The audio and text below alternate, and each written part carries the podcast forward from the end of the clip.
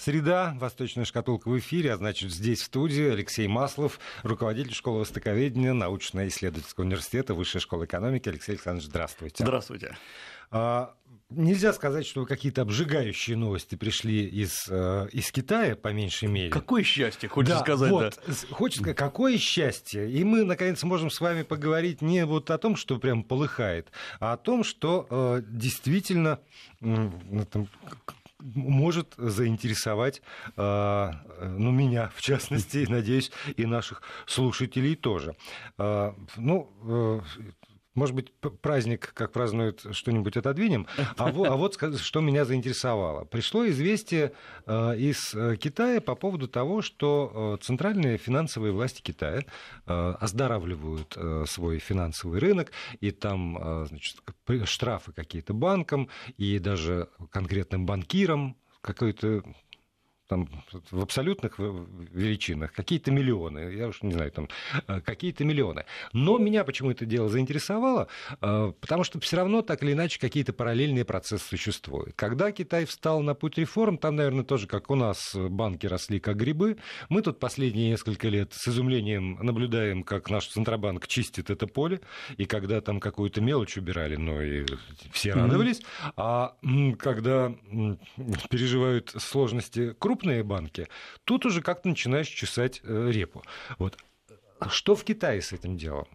Как Китай входил в эту банковскую новую реальность? Входил ли, как вошел, и все равно происходил ли там какой-то подобный процесс, когда Центробанк тоже начинал вычищать этот рынок? Я напомню, что когда в Китае происходили реформы, они шли немножко по другому пути, нежели чем в России. В России действительно как грибы плодились банки, частные банки, многие из которых, собственно, занимались отмыванием денег, многие, которые были просто банки чисто авантюрного свойства, какие-то удержались, какие-то нашли себе нишу, а какие-то совсем стали настолько опасными, что вот Центробанк принял в России такую политику на постепенное сокращение вот банков, банковской деятельности таких банков. В Китае была другая история. В Китае изначально были, как бы мы сегодня сказали, системообразующие банки. На самом деле это 4 крупнейших, сначала было их 5, потом 4 крупнейших государственных банка, на которых держалась и до сих пор держится вся китайская экономика. Поэтому все остальные банки, как ни странно, это были, так сказать, мультипликация вот этих 4 банков. То есть всякие дочки-внучки? Это дочки, это внучки, это банки, которые, скажем, вот, например, городской банк небольшого города. Он создается как государственно-частное партнерство, но при этом основные деньги берутся из одного из этих 4 банков, то есть это идет прямое кредитование банка, напрямую зависит от одного из этих 4 банков, там, скажем, знаменитый самый банк Чайна, Агробанк Китая и так далее, Строительный банк Китая, Индустриальный банк. И в этом плане банковская сфера всегда была очень жесткой. Но на фоне этого в Китае начали появляться, в 2000-х годах то, что обычно называется теневой банкинг. Он бывает по-разному построен, и в Китае он был построен следующим образом. Какие-нибудь знакомые крупных банкиров на уровне региона, провинции, чаще всего на уровне уезда, поскольку все друг друга знают, брали очень большой кредит и создавали у себя буквально дома вот такой shadow banking. Он выглядел приблизительно так, я много раз это видел. Это никакой не банк, это небольшая конторка, стол с ящиками, которые запираются на маленькие замочки, такой псевдосейф, и вот ты приходишь, говоришь, что тебе нужны деньги, скажем, под новые посевы, предположим, чая. Тебя все знают, ты сын того знакомого, который однажды встречался с твоим отцом и так далее, и тебе выдаются эти деньги. Гарантией выступает даже не успешность предприятия, не какой-то инвестплан, не бизнес-план, а клановые связи. И это распространилось повсеместно. Как ни странно, с точки зрения возврата кредитов это работало. Это не было, конечно... да, потому что если уже вот он в одном рукопожатии, даже а не в 4, то его достать всегда легко. Да, бежать некуда, все знают. Потом понятно, что или человек предлагает какой-то бизнес, понятно, вот в этой провинции, в этом регионе он поет или нет, там все знают. И подделок не было. Но государство начало опасаться другого. банковская сфера – это сфера, в том числе, накопления денег в руках местных элит. Зачем Китаю это нужно, особенно вот в такой сложный момент? И все это как раз и развелось вот при прошлом руководителе КНР, при Ху Цзиньтао, который, как мы уже говорили, просто сейчас исчез из СМИ, он, в общем, реально существует, но чем-то это напоминает вот того Хрущева после 1964 года, который как бы был, но как бы его и не было. Капусту выращивал. Абсолютно правильно, да. Вот эти shadow banking, эти теневые банки были, по сути дела, прикрыты, уничтожены. Некоторые, кстати говоря, были превращены в абсолютно легальные городские банки, но их действительно оказалось слишком много.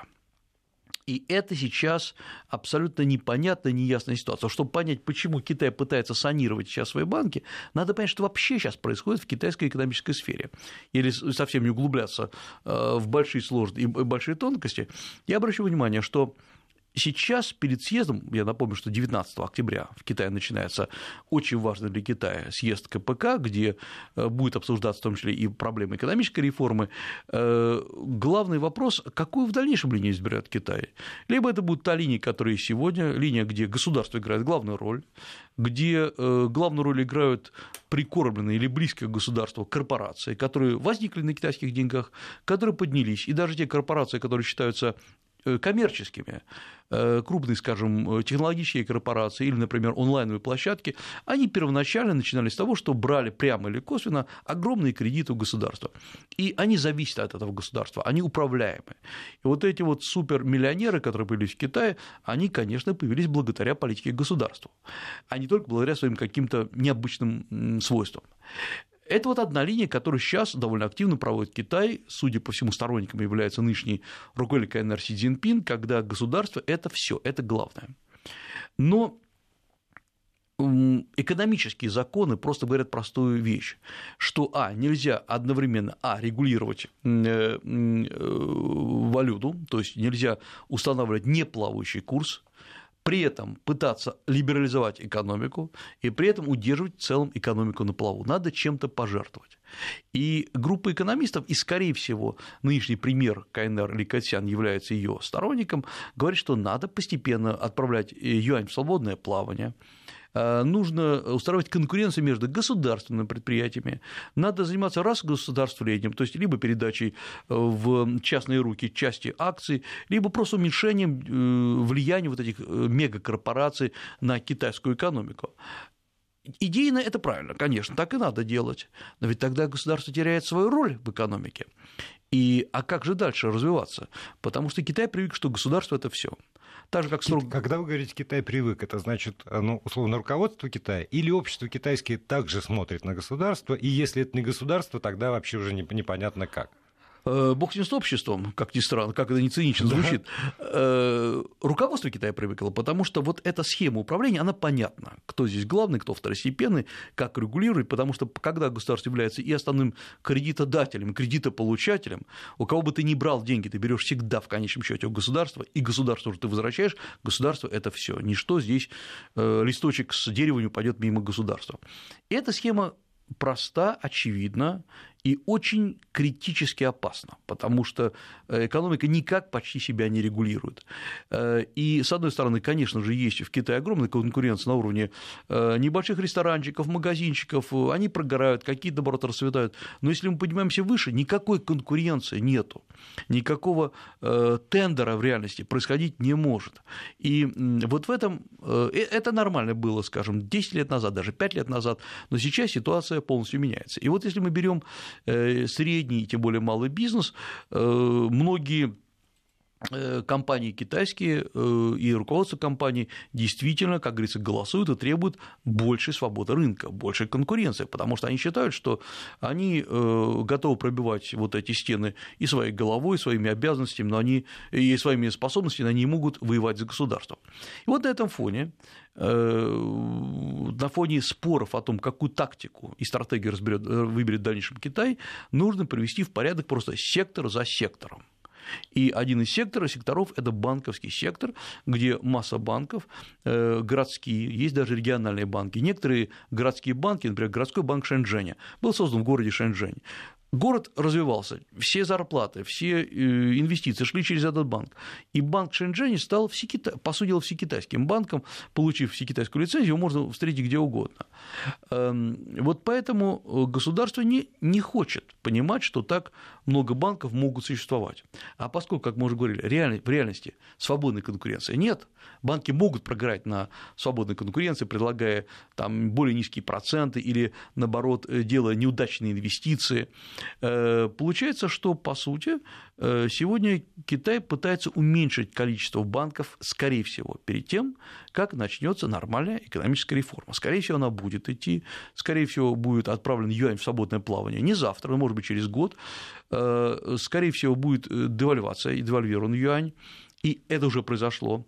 Это, опять-таки, нормальная история. Скорее всего, чтобы избежать именно жесткой посадки всей экономики, а ведь на самом деле Китай затормозил падение, но оно продолжается, то есть падение ВВП продолжается, Китай будет вынужден сделать так, чтобы, отпустив в плавание юань, он, конечно, сразу же упадет, соответственно, доллар взлетит, будет чем-то похоже на российскую ситуацию, он наверняка взлетит очень высоко, я имею в виду, доллар взлетит, юань упадет, но потом начнется саморегуляция рынка, так называемая подстройка рынка под ситуацию, и как-то все дело сравняется.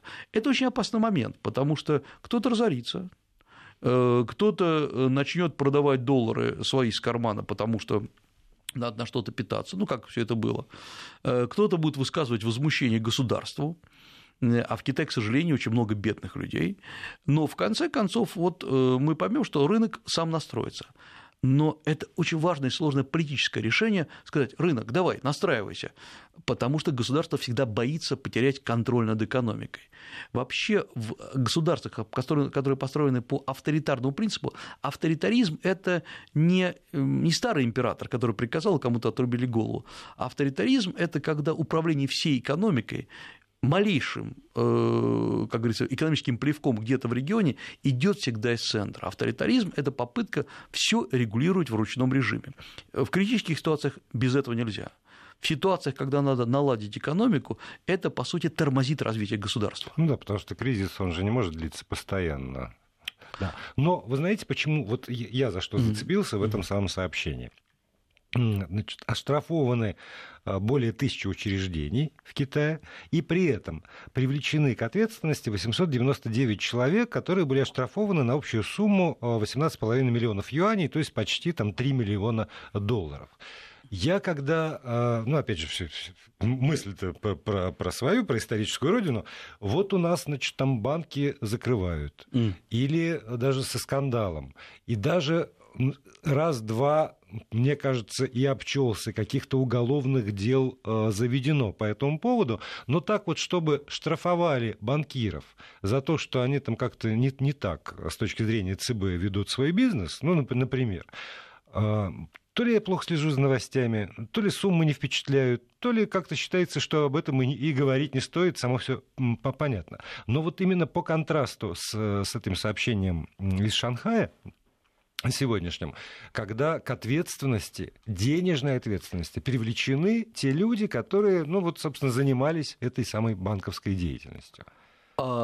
Я напомню, что вообще-то у нас есть законы, вот он, пожалуй, впервые сейчас заработал, когда со счетов генеральных менеджеров, ведущих менеджеров банка сняты были суммы для покрытия долгов банка. Ну да, это вот сейчас по БИНу особенно видно. Да, конечно. По БИНу. Это, потому что это всегда существовало, просто сейчас эта норма применена. В Китае же другая история, там действительно штрафуют. Во-первых, я честно скажу, 3 миллиона долларов штрафа – это очень мало для таких операций. Но Китай показывает другое. Китайская система управления государством базируется не столько на поощрениях, сколько на наказаниях. И это такой дериват, то есть вещь, доставшаяся нам, точнее, Китаю из далекого прошлого, что поощрение есть, но в общем надо действовать через систему наказаний, причем абсолютно индивидуальных. В Китае редко наказывают и наказывали корпорацию или там, деревню, всегда выбирают зачинщиков и виноватых. Только так можно управлять вот этой гигантской массой народу, чтобы каждый понимал, что до него государство может достать. Вот сейчас те штрафы, которые начинают накладываться и на банкиров, а раньше, кстати говоря, довольно много было штрафов на руководителей предприятий, которые брали кредит, кредит не отдавали и так далее. Вот вместо того, чтобы их судить, и вот это долгое судебное разбирательство, было административное, фиксируется административное нарушение, и что получалось? Во-первых, то предприятие, та фирма, которой руководит человек, заносила в черные списки, это значит, что, по сути дела, она блокируется, а на руководителей таких компаний сразу налагался штраф, причем довольно большой, довольно существенный. Многим руководителям компаний, кстати говоря, может быть, России надо взять на вооружение, запрещалось занимать любые руководящие должности в компаниях в течение 3 лет, и до сих пор это есть. Например, главный бухгалтер такой прогоревшей компании не мог больше работать главным бухгалтером от 3 до 5 лет. То есть людям показывали, что если вы воруете, если вы плохо действуете, жизнь ваша будет ужасна. Как ни странно, дало совсем другой эффект, и об этом много писала китайская пресса в прошлом году. Оказалось, что, в общем, все эти прогорающие банки, предприятия, они не совсем прогорают из-за того, что кто-то что-то украл. Это совсем уж примитивная история. Собственно, почему так государство активно и взялось за коррупцию? Речь идет о том, что всегда выстраивалась огромная схема.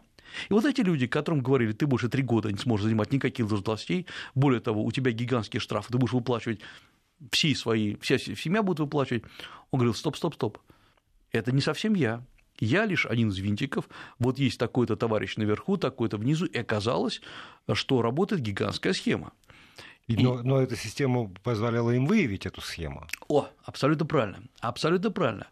И оказалось, что, во-первых, китайцы раньше была такая круговая порука, клан неудобно сдавать, сейчас вдруг китайцы понимают, что экономика, она немножко не зависит от клана, не обязательно клан тебя поддержит, и сразу они говорили, вот я лишь часть этой схемы, механизма, то есть, как бы мы сегодня сказали, шли на сделку со следствием, хотя формально никакого следствия это, в общем, и не было, это административное нарушение. И вот на том, что людей начинают наказывать рублем, юанем, да, базируется сегодня одна из линий по борьбе с коррупцией в Китае. Вот это то, что сейчас в Китае активно развивается, и развивается еще на каком фоне. Кто вообще в государстве пользуется в Китае самым большим авторитетом? Кроме Си Цзиньпина, конечно. Как ни странно, не премьер-министр и не Джек Ма, владелец Alibaba.com, а руководитель комиссии по борьбе с коррупцией и там, спортивным нарушением господин Ван Сишань, который сам блестящий экономист, и который считается человеком номер 2 вообще во всей иерархии. И вот сейчас идет спор. Вот этот Ван Сишань, а именно он заводил и он проводил все дела против губернаторов, против руководителей провинции. То есть он, не хотел плохое назвать главный палач, он, конечно, не палач, он тот, кто руководит всей схемой борьбы. Такая Малюта Скуратов. Да. И он ужас для многих, потому что когда-то я с ним встречался еще, когда он работал в Пекине, не был этим столь грозным человеком, он приезжал в Москву, это очень образованный человек, и я удивился, потом я уже узнал, что он руководил многими банками, то есть это человек такой вполне образованный, и вызывает ощущение грамотно мыслящего человека. Но вот интересно, это почему я об этом заговорил, трансформация взглядов. Ван Сишань, который сегодня является абсолютным оплотом нынешнего государства, как говорится, не отдадим ничего частным лицам, только государство. Он начинал как абсолютный демократ, либерал. Он при Дэн Сяопине был тем, кто тогда еще младшим товарищем, который поднимал китайскую экономику, который ратовал за либерализацию и который говорил, давайте надо как можно больше учиться у Запада, посылать студентов, посылать специалистов, готовить новых менеджеров, вплоть до того, что давайте приглашать дизайнерские бюро из США, из Англии, чтобы они нам строили абсолютно новую архитектуру. То есть был фантастически открытый человек. И вот за последние 3-4 года он прошел ту трансформацию, которую прошли многие лидеры, некогда открытые. Во-первых, он тут как-то ему корреспондент, если не ошибаюсь, гонконгской газеты буквально полгода назад задал вопрос: слушайте, а вот многие говорят, что во время расследований против партийных чиновников и членов партии, ведь говорят, как сказал этот корреспондент, идет досудебное расследование, то есть человек пропадает на несколько дней, там его допрашивают, семье говорят: вы не беспокойтесь, он у нас, все нормально. И потом уже по итогам предварительного следствия, допрашивают весьма жестко, либо заводят дело, либо не заводят, но он сам увольняется с должности, и масса вот таких слухов, назовем их так, что люди исходят с ума и пытаются покончить жизнь самоубийством после таких расследований, или просто исчезают. И был вопрос вообще, насколько это законно, ведь Китай ратует за законность. И ответ Ван Сишань был поразительный, потому что теоретически человек мог бы сказать: во-первых, это неправда, что вы тут говорите. Но он сказал: вы знаете, когда человек вступает в партию, надо понимать, что он теряет часть своих гражданских прав. Угу. И эта цитата много раз была растиражирована, и Ван Сишань уже потом подтвердил, что да, собственно говоря, партия – это вот то служение, и чем-то в известной степени он напомнил мне высказывание Суслова, вот таких вот железных людей. Да. Но и, с другой стороны, тоже напоминает те ограничения, которые накладываются у нас на чиновников. О. Но, понимаете, речь идет не только о чиновниках, ведь члены партии не только чиновников, в Китае почти сейчас больше, около 90 миллионов человек, это гигантская армия, то есть сегодня, в отличие от того, что вообще происходит во многих странах мира, партия, коммунистическая партия Китая приобретает все больше и больше значения, и многие говорили еще там 5-10 лет назад, что партия постепенно отдаст свои административные функции, будет лишь управлять политикой, а может быть и не совсем политикой, но сейчас, наоборот, оказалось, что партия и, собственно, то, что делает сейчас Си Цзиньпин, укрепление партии – это единственный путь к укреплению Китая. И вот именно комиссия по партийной дисциплине, комиссия по… Там, такие же есть на местах. Вот кто сейчас играет главную роль. То есть, с одной стороны, экономисты, которые должны как-то санировать китайскую ситуацию, и многие зарубежные аналитики говорят: слушайте, ну вот надо сделать так, это правильно все. Но они не понимают, что в Китае не экономика главная роль сейчас, не эти люди стоят у руля, а у руля стоят вот эти жесткие партийные чиновники, для которых есть идеалы, и на этих идеалах сейчас Китай будет подниматься. Ну, а мы посмотрим, насколько эта политика будет эффективнее, чем та, что была прежде. Мы продолжим программу «Восточная шкатулка» через несколько минут после выпуска новостей и рекламы. В студии по-прежнему Алексей Маслов, руководитель школы востоковедения, Высшей школы экономики. Если у вас возникает желание прокомментировать или задать свой вопрос, то в WhatsApp и Viber номер 8-903-170-63-63 или короткий номер 5533 для СМС-сообщений. Продолжается программа «Восточная шкатулка». Алексей Маслов, руководитель школы востоковедения, Высшей школы экономики, здесь в студии, автор ведущей этой программы. Алексей Александрович, «Восточная шкатулка», как мы договаривались, это все-таки такая уж не совсем шкатулка, открыла все на лицо. Там масса каких-то вот ящичков, секретных замочков, что-то еще. И, честно говоря, я не ко всем ящичкам знаю, где лежат ключики, поэтому вот сейчас вам карта в руки. О секретных ящичках давайте поговорим. Вы знаете, я поговорю с странной довольно теме, потому что она далека очень от политики, но она, на мой взгляд, хорошо характеризует некоторые вещи, как Восток воспринимается на Западе. Потому что я напомню, что когда-то был такой, и, в общем, сейчас есть такое течение, называется ориентализм, это восприятие Западом Востока. Оно очень старое, оно началось в XIX веке. Не, ну, в XVIII веке. Это вот, не знаю, поезжайте в Ломоносов, там же как хорошо. Да. Ну, все переболели, многие поэты, художники, римский, Корсаков и другие переболели вот этим ориентализмом, но практически ориентализмом болеет сегодня практически каждый из западных людей, в том числе каждый из нас, то есть когда Восток воспринимается в преломлении западного сознания, очень далекого от того, что по-настоящему творится на Востоке. И сейчас СМИ второго эшелона, не политические, облетела интересная история, которая, на мой взгляд, очень хорошо показывает, что вообще творится. Она связана с тибетским буддизмом, но не с тем тибетским буддизмом, который есть в Тибете, и даже не с тем тибетским буддизмом, который представлен Далай-Ламой, а с тибетским буддизмом, который формируется в европейском сознании. Вы знаете, я вам тут одну ремарку скажу. Один из моих коллег, давнишний, правда, давно уже не работает в нашей конторе, но когда-то работал. Пропал на какие-то годы, путешествовал много по Востоку, а теперь обучает европейцев тантрическому сексу. И для меня это было совершенно потрясением, потому что я не очень понимаю вообще, как, зачем обучать, а во-вторых, почему именно он из журналистов переквалифицировался. Но это вот к вопросу о том, как западный человек умело иногда находит свою нишу в этом всем. Я думаю, что здесь как раз правильно, главное правильно назвать. Если сказать, что вы обучаете сексу, он вас плохо посмотрит. А если вы скажете, что вы тантрическому сексу обучаете, это уже духовная практика. Конечно, да. Вот теперь про тантрический секс, на самом деле, про тантру.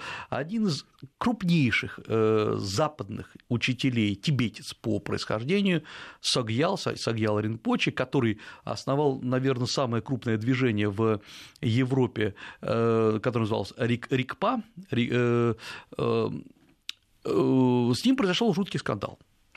Он как раз обучал тантре, тантрическому сексу, тантрическому буддизму, ну, секс – это в данном случае там 101-я часть всего этого тантрического буддизма, то есть формально это буддизм Ваджраяна.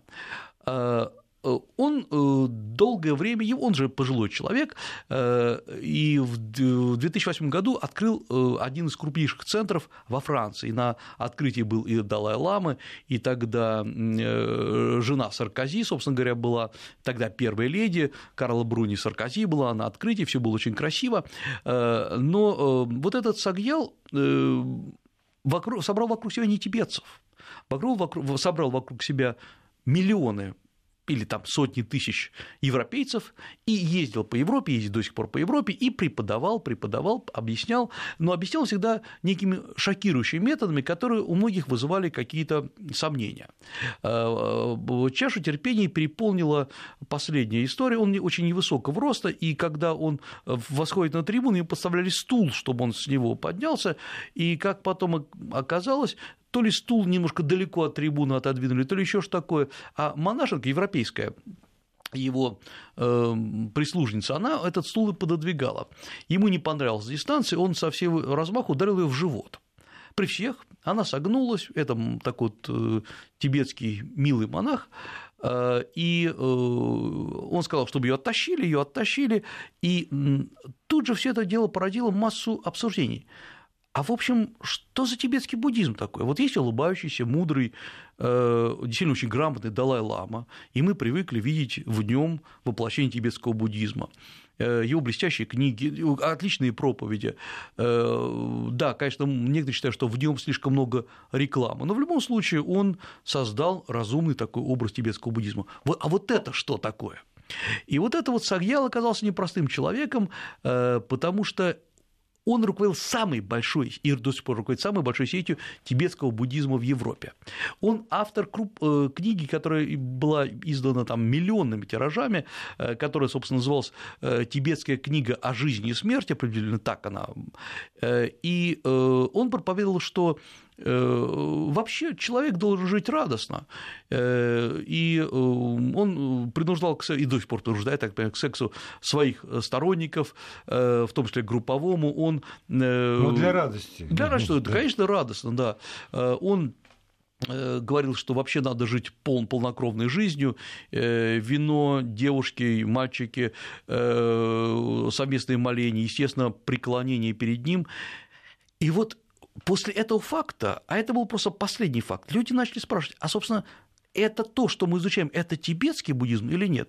И вот интересно, что внезапно проснулись довольно крупные ученые, тибетологи, серьезные очень тибетологи в Европе, и опять поднялся вопрос о том, что, господа, вы знаете, то, что вы считаете тибетским буддизмом или просто буддизмом, это не имеет никакого отношения к тому. Вы себе создали новую сферу. Свой культ. Свой культ. Да. Потом, конечно, там раскрутили, откуда этот Согьял пошел. Он на самом деле учился довольно мало в Тибете, не получил никакого систематического образования, рано приехал в Европу, закончил, кстати говоря, колледж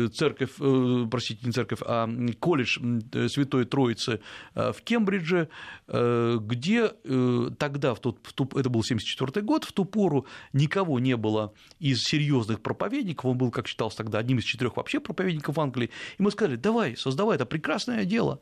Он оказался первым человеком, который свободно говорит на английском, и начал проповедовать все, что он знал вообще о буддизме, то, что он понимал. А понимал, как потом оказалось, он очень все по-своему. И вел абсолютно, и до сих пор ведет абсолютно такой гедонистический образ жизни. И бог с ним, как говорится, вот это такой яркий пример, во что верят люди. Интересно, почему я об этом заговорил. Это иллюстрация. Это иллюстрация того, что все, что тот Восток, которому часто европейцы поклоняются, он совсем не похож на тот Восток, который есть на самом деле. Ведь, казалось бы, можно было бы поехать в Тибет, в китайскую часть Тибета, в индийскую часть Тибета, в Непал, запереться в монастыре, да, там тяжело, там неуютно. Так вот, понимаете, там тяжело и там неуютно, а здесь доставка и на дом.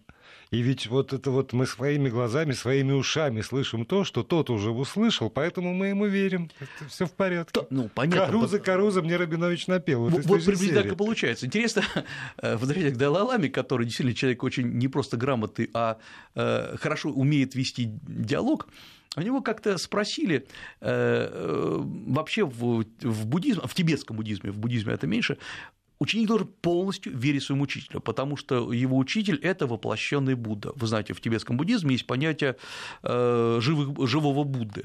Вот был такой известный, если не ошибаюсь, в X или XII веке, такой известный буддийский мастер Наропа, которого учитель все время испытывал.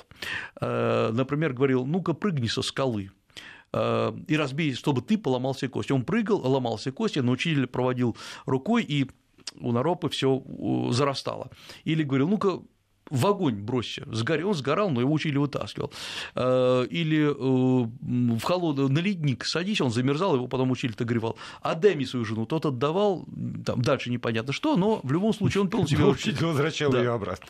И, значит, когда у Далай-Ламы спросили, есть ли сейчас учителя, потому что бог с ним с Наропой, но кто-то должен сращивать эти кости, есть ли люди, сколько таких людей, которые могут сейчас так вот врачевать учеников? И Далай-Лама абсолютно откровенно сказал: ноль. И сам признался, что я не обладаю такими способностями. Вот это честное, это потрясающе честное признание очень мудрого человека.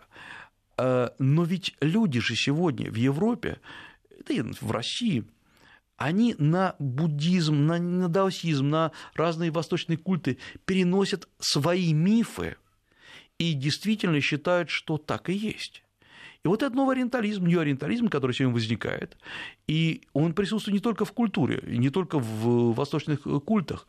Ведь если мы сегодня посмотрим, я, например, бы к неориентализму отнес бы многие рассуждения политологов о Китае, Японии, Корее, да, конечно. Приходит там из КПРФ кто-нибудь сюда, и вот Китай, и надо идти вот шаг в шаг по китайскому пути, и все будет хорошо.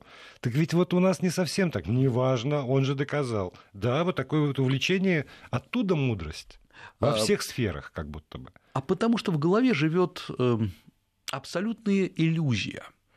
Вот есть разные, вы знаете, в востоковедении есть тоже разные направления. Есть такое люди, которые называют себя классическими востоковедами, это те, которые говорят: вы знаете, надо изучать древнюю Индию, там, древний Китай, а что все, что современное, это от лукавого не нужно.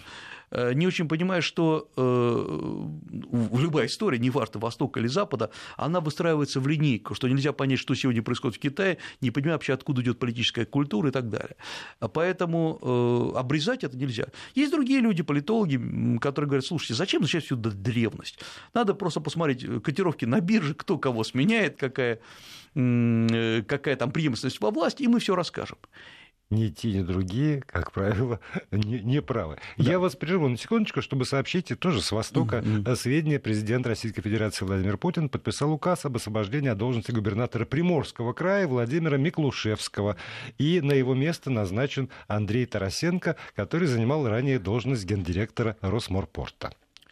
Еще продолжаем восточную шкатулку. Алексей Маслов, руководитель школы востоковедения, Высшей школы экономики, здесь в студии. Я почему с некоторым смешком начал, потому что тоже сегодня наткнулся на новость совершенно меня потрясшую. И очень может быть, что вы, зная особенности как раз вот Востока, объясните мне этот, на мой взгляд, парадокс. Почта России на этой неделе завершила тестирование транзитного маршрута из Китая в Словению через Монголию и уложилась в немыслимые совершенно для меня сроки в 11 дней. Из Китая автомобилями, почта была там однотонна, пробная, была доставлена в Улан-Батор. Из Улан-Батора по железной дороге в Москву, из Москвы на автомобилях в Словению. И все это за 11 дней без потерь, и все гордятся. И вот я думаю, может, действительно, это восточное влияние, потому что письмо из Санкт-Петербурга в Москву идет 3 недели, а из Китая через Улан-Батор в Словению всего 11 дней. Yes. Да, ну, как раз этому объяснение очень простое. Россия пытается найти свое место во всех этих транспортных, торговых и иных перевозках, а это не так просто. Потому что оказалось, что вот эта вот система, почтовая система, система доставки грузов настолько ушла вперед, когда по миру действует масса систем быстрой почты, которые, да, собственно, и внутренние почты, почта внутренняя по США, внутренняя почта по Европе, а США, я напомню, тоже не маленькая, да и Китай не маленький, который доставляет письма за 3 дня, это обычные нормальные, вот, нормальные почты. Здесь где-то что-то у нас не срабатывает, назовем это так. Поэтому Россия решила доказать, что она может. Она действительно может в стрессовых условиях что-то сделать. Если мы захотим, мы все можем. Да, мы хотим только недолго, как правило. Да, но здесь какой фактор еще повлиял? Я напомню, какая ситуация у нас в Монголии. Монголия всегда была транспортным коридором. Монголия еще мало производила. Монголия в 80-е годы производила медь, молибден, который, собственно, Россия, Советский Союз тогда добывал, продавал, и все заводы Советский Союз строил. То есть Монголия в известной степени из-за этого маргинализировалась, поскольку Советский Союз обеспечивал все, в том числе и железные дороги. И вот Китай много раз предлагал использовать Монголию как большой транспортный коридор. В Монголии есть монгольская железная дорога, которая принадлежит МНР, Монгольской Народной Республике, а есть так называемые ламбаторские железные дороги, которые являются, насколько я понимаю, дочкой РЖД. И нам надо как-то это использовать. Китай не очень доволен, что какая-то там дочка РЖД или даже аффилированная с РЖД дорога существует в Монголии, поэтому Китай много раз предлагал, зачем вам эта Россия? Давайте мы просто параллельно с этой дорогой построим свою дорогу. Лучше. Лучше, быстрее. И сам говорил, мы вложим. И на что многие говорят, слушайте, ну, опять-таки, грузы, как насколько известно, дорога работает в обе стороны. Что из Китая повезется, это понятно, а что в Китай повезется? Монголии, строго говоря, на это наплевать, потому что она сдаёт в эксплуатацию свою территорию, и она живет с этого, там инфраструктура возникает, но многим людям, которые хоть немножко разбираются в экономике, интересно, как все это дело будет использоваться. И вот, на мой взгляд, Россия вдруг нашла какой-то кусочек сделать многоходовую комбинацию. Вот эти короткие связки, грубо говоря, из Китая в Монголию, дальше через Наушки, через такой приграничный город в Забайкальск и так далее, это коротко. Более того, особо много грузов там не повезешь, потому что, если мы вспомним, та территория, которая примыкает в Китае к Монголии, так называемая внутренняя Монголия, это в основном было производство, мясное производство, которое с мясом у нас там нормально, в порядке. Из Монголии грузы в Россию везти, ну, не так уж и много, что там наберется. Конечно, шкуры какие-то, сейчас опять возрождается медное производство, но это не в больших масштабах. Что перевозить? И вот там... AliExpress. Или только AliExpress там приложить. Но с AliExpress очень просто. Самый короткий маршрут. Самый короткий маршрут идет не через Монголию. И вот тогда, на мой взгляд, правильно найдена идея, давайте быстро возить письма. Поставка корреспонденции, ну, посылки, заодно, да. Это, ну, посылки, прежде всего. Таким образом, мы начинаем встраиваться в довольно сложную систему, поскольку такие крупные площадки торговые, как там AliExpress, Taobao и так далее, это уже стали, безусловно, международными поставщиками, и они отработали, самое главное, не только перевозку, они отработали продажу товара. это, конечно же, абсолютный конкурент eBay, не просто даже конкурент, на мой взгляд, во многом опережает. В России очень активно работает AliExpress, очень грамотные люди в России им управляют, поэтому надо просто сейчас понимать, как Россия использует свою территорию. На мой взгляд, это грамотная, хорошая история. Вопрос в том, что может ли Россия туда что-то добавить? В том плане, может ли из России в Словению что-то возить без Китая? То есть российские товары. Ну, опять же, поскольку мы все немножечко читали Маркса, то да. Если Россия добавляет хотя бы услугу, то это тоже прибавочная стоимость. Да, это прибавочная стоимость, что уже неплохо. И в конце концов, кто-то же технически везет все это дело и получает зарплату. Логистика. Это прекрасно. У меня там, знаете, одна надежда, что, может быть, если Почта России научится из Китая в Словению за 11 дней, то как-нибудь это умение передастся и на... Москва, Петербург. Этот секрет будет выкуплен Почтой России для перевоза. Да, это, к сожалению, здесь вопрос в другом. Конкуренции никакой нет. Вот вам рынок без конкуренции. Почта России – гигантская структура, которая ищет себе место под солнцем. Вот и банк, который открылся на базе Почты России, и сильно переоборудованное отделение. Посмотрите, она пытается найти место под солнцем, но когда нет конкуренции, невозможно, нету стимула. Единственный стимул опять возникает какой? Проверка из государственного ведомства, которое скажет, вы неправильно работаете. И это не экономическая модель, это абсолютно административная, авторитарная модель, когда человека запугивают. Посмотрите, вот простой пример, я приведу совсем из другой области.